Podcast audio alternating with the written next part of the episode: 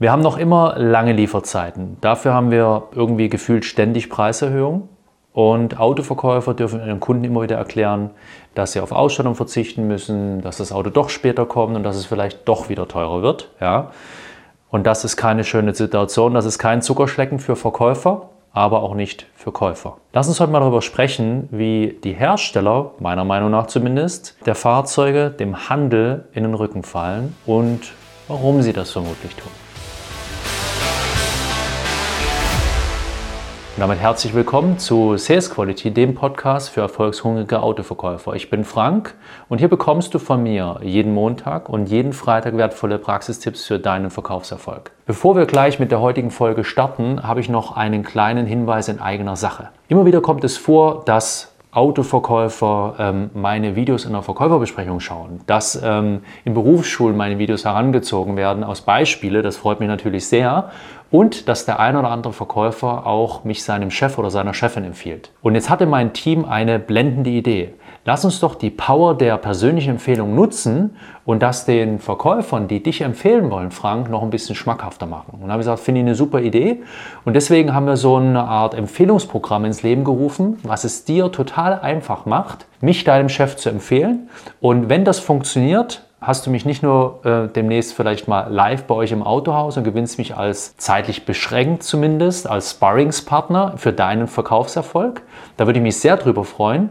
Kleiner Nachteil, du musst mich halt mit deinen Kollegen teilen, aber immerhin, ja. Sondern äh, wir belohnen das Ganze auch noch. Und da hast du dann verschiedene Wahlmöglichkeiten. Also, wenn dich das interessiert, wenn das interessant für dich klingt, schau mal in der Podcast-Beschreibung, findest du alle Informationen. Und ich würde sagen, wir starten jetzt mit der neuen Folge.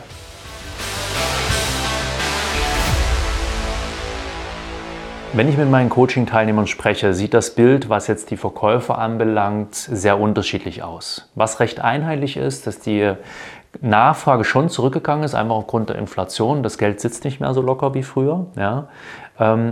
Und was man auch sagen kann, dass im Regelfall Gebrauchtwagen sich deutlich besser verkaufen als Neuwagen. Warum? Da kommen wir gleich dazu.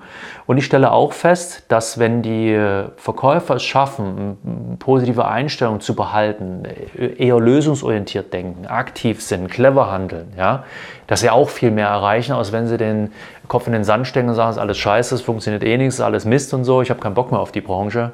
Ganz ehrlich, wenn das so ist, dann sollst du für dich auch die Entscheidung treffen, verlasse ich die Branche, weil das ist ja verschwendete Lebenszeit. Ich glaube an die Branche, ich glaube auch weiter daran, dass Autos gerne gekauft, geleast und finanziert werden und abonniert und weiß der Geier was. Und das Ganze wird sich sicherlich auch noch deutlich weiterentwickeln in den nächsten Jahren, aber auch Experten der Branche sagen, ähm, dass äh, sich, dass weiter äh, Fahrzeuge genutzt werden, gekauft werden, ja.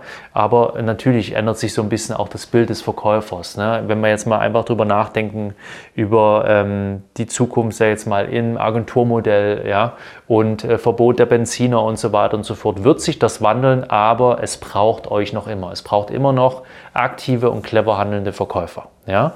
Im Neuwagenbereich, wir waren ja gerade dabei, wie sieht es im Verkauf aus, sieht das natürlich vielerorts deutlich schlechter aus als im Gebrauchwagenbereich. Das liegt einmal daran, dass die Liefersituation sich noch nicht wirklich verbessert hat. Also bei vielen sind es immer noch viele, viele Monate, die der Kunde warten muss. Es gibt vereinzelt Modelle, die sind eher lieferbar, aber wir haben auch teils massive Preiserhöhungen. Wir haben immer wieder Restriktionen der Hersteller. Also ich habe Verkäufer bei mir im Coaching, in der Begleitung. Wir sagen, du, wir bekommen jede Woche eine Liste mit Kunden, die wir anrufen dürfen, wo wir denen wieder erklären müssen, Auto kommt nochmal später, hast wieder weniger Ausstattung, aber du musst nochmal ein bisschen Geld drauflegen. Und wenn du da im Premium-Bereich bist, dann können das mal schnell 3, 4, 5, 7.000 Euro sein. Also das ist wirklich eine bescheidene Situation für Verkäufer. Und teilweise gibt es auch gar nicht die Möglichkeit, überhaupt was zu bestellen. Das erlebe ich dann wieder bei anderen Marken auch. Die sagen, hey, ich kann noch nicht mal das Auto irgendwie zusammenstellen und auf gut Glück bestellen. Es geht nicht. Es ist nicht möglich. Ja? Oder baugleiche Modelle, ähm, die ja bei verschiedenen Herstellern, ja, da wird dann einfach oft mal nur das Logo getauscht, aber im Grunde ist es ein baugleiches Fahrzeug. Musst du deinem Kunden sagen, okay, Modell A ist nicht lieferbar, aber hättest du es jetzt bei der anderen Marke bestellt, wäre es lieferbar oder der kriegt das halt mit. Das ist genauso, das ist schwer nachvollziehbar. Ja? Und ich habe eine Theorie dazu. Ich glaube, vieles passiert kalkuliert durch die Hersteller. Genauso wie das Kalkül, ähm, und es ist ja schon gang und gäbe, dass die Hersteller immer wieder die letzten Jahre, also seit Jahrzehnten schon, immer wieder auch die Händlerverträge kündigen ja, und ähm, die Händler dann erstmal in der Luft hängen lassen, also im Ungewissen. Und das ist etwas, was nicht äh, immer der Geschäftsführer, Verkaufsleiter sofort mit seinem Team bespricht, muss er mit sich selber ausmachen und dann gar nicht weiß, äh, wie sieht es denn da in der Zukunft aus? Ja, und da drängt sich für mich die Frage auf, wie wichtig ist den Herstellern der deutsche Markt? Ja, ich meine, global betrachtet ähm, kann ich es verstehen.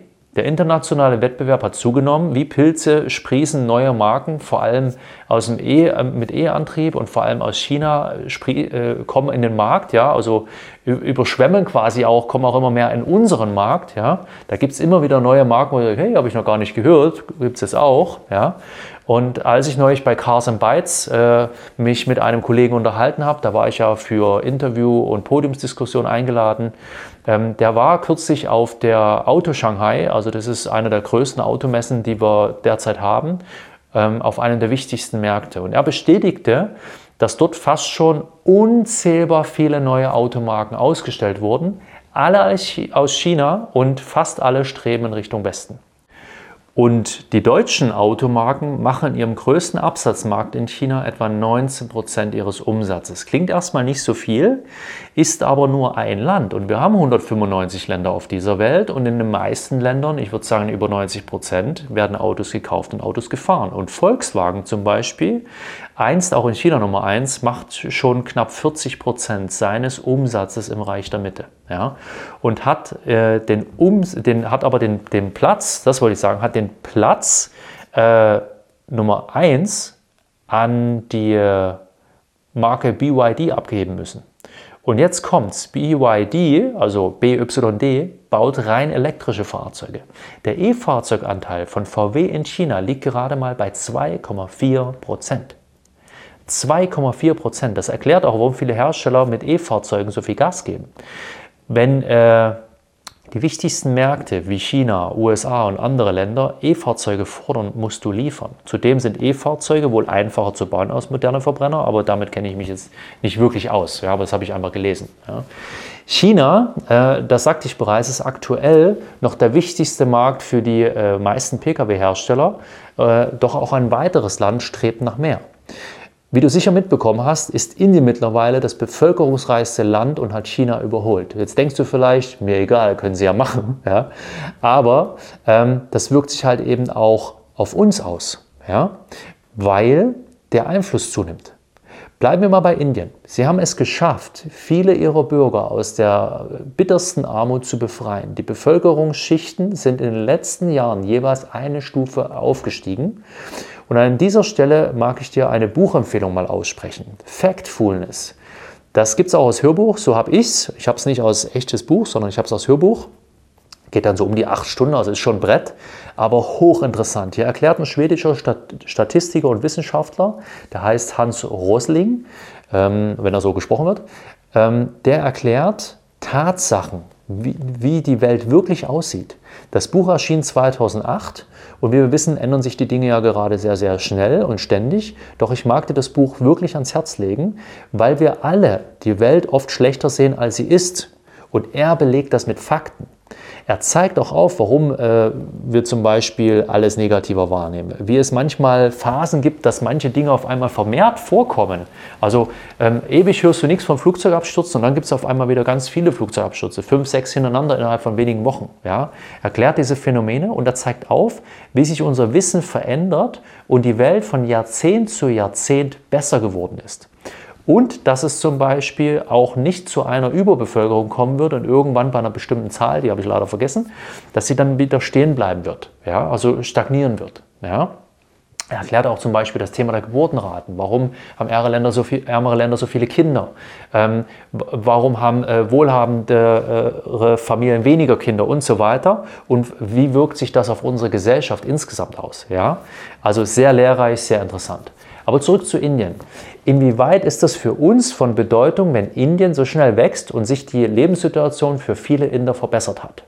Nun, die wollen natürlich auch ein Stück vom globalen Kuchen abhaben. Das ist doch logisch, ja, um ihre Lebenssituation noch weiter zu verbessern. Das ist absolut nachvollziehbar. Ja? Das bedeutet aber auch noch mehr globalerer Wettbewerb, da noch mehr Anbieter auf den Markt strömen.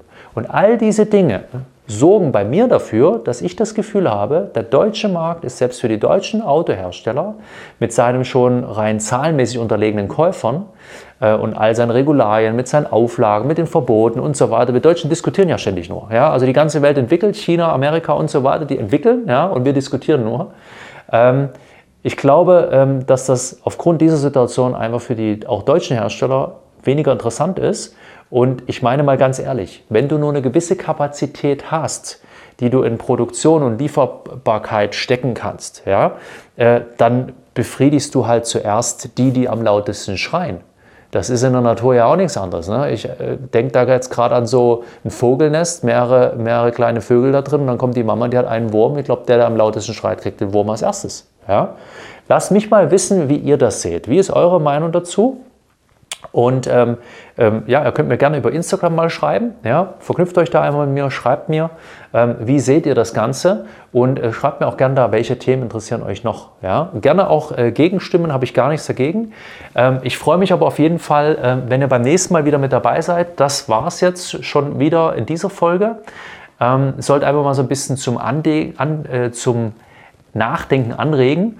Und ähm, ich erinnere nochmal daran, Umsatz entsteht nur durch Umsetzung, nicht den Kopf in den Sand stecken. Besorgt dir am besten dieses Buch und wenn es nur als Hörbuch ist, Factfulness heißt das Buch. Äh, wir werden das auch nochmal verlinken. Und ähm, wenn du zur Nummer 1 in deinem Autohaus, in deinem Autohandel werden willst, dann schau auch mal in den Shownotes, da gibt es einen Link www.autoverkäufer-coaching.de. Kannst du mit Ä schreiben, brauchst du nicht mit AE schreiben, aber wie du willst. Kommst du auf jeden Fall auf eine Seite, wo du alle Informationen dazu findest und wo du auch Feedbacks zu äh, meinem äh, Coaching-Programm Teilnehmern, von meinem Coaching-Programm Teilnehmer findest. Ja? Also sei clever, sei unbequem und gern bei der nächsten Folge wieder dabei. Ciao.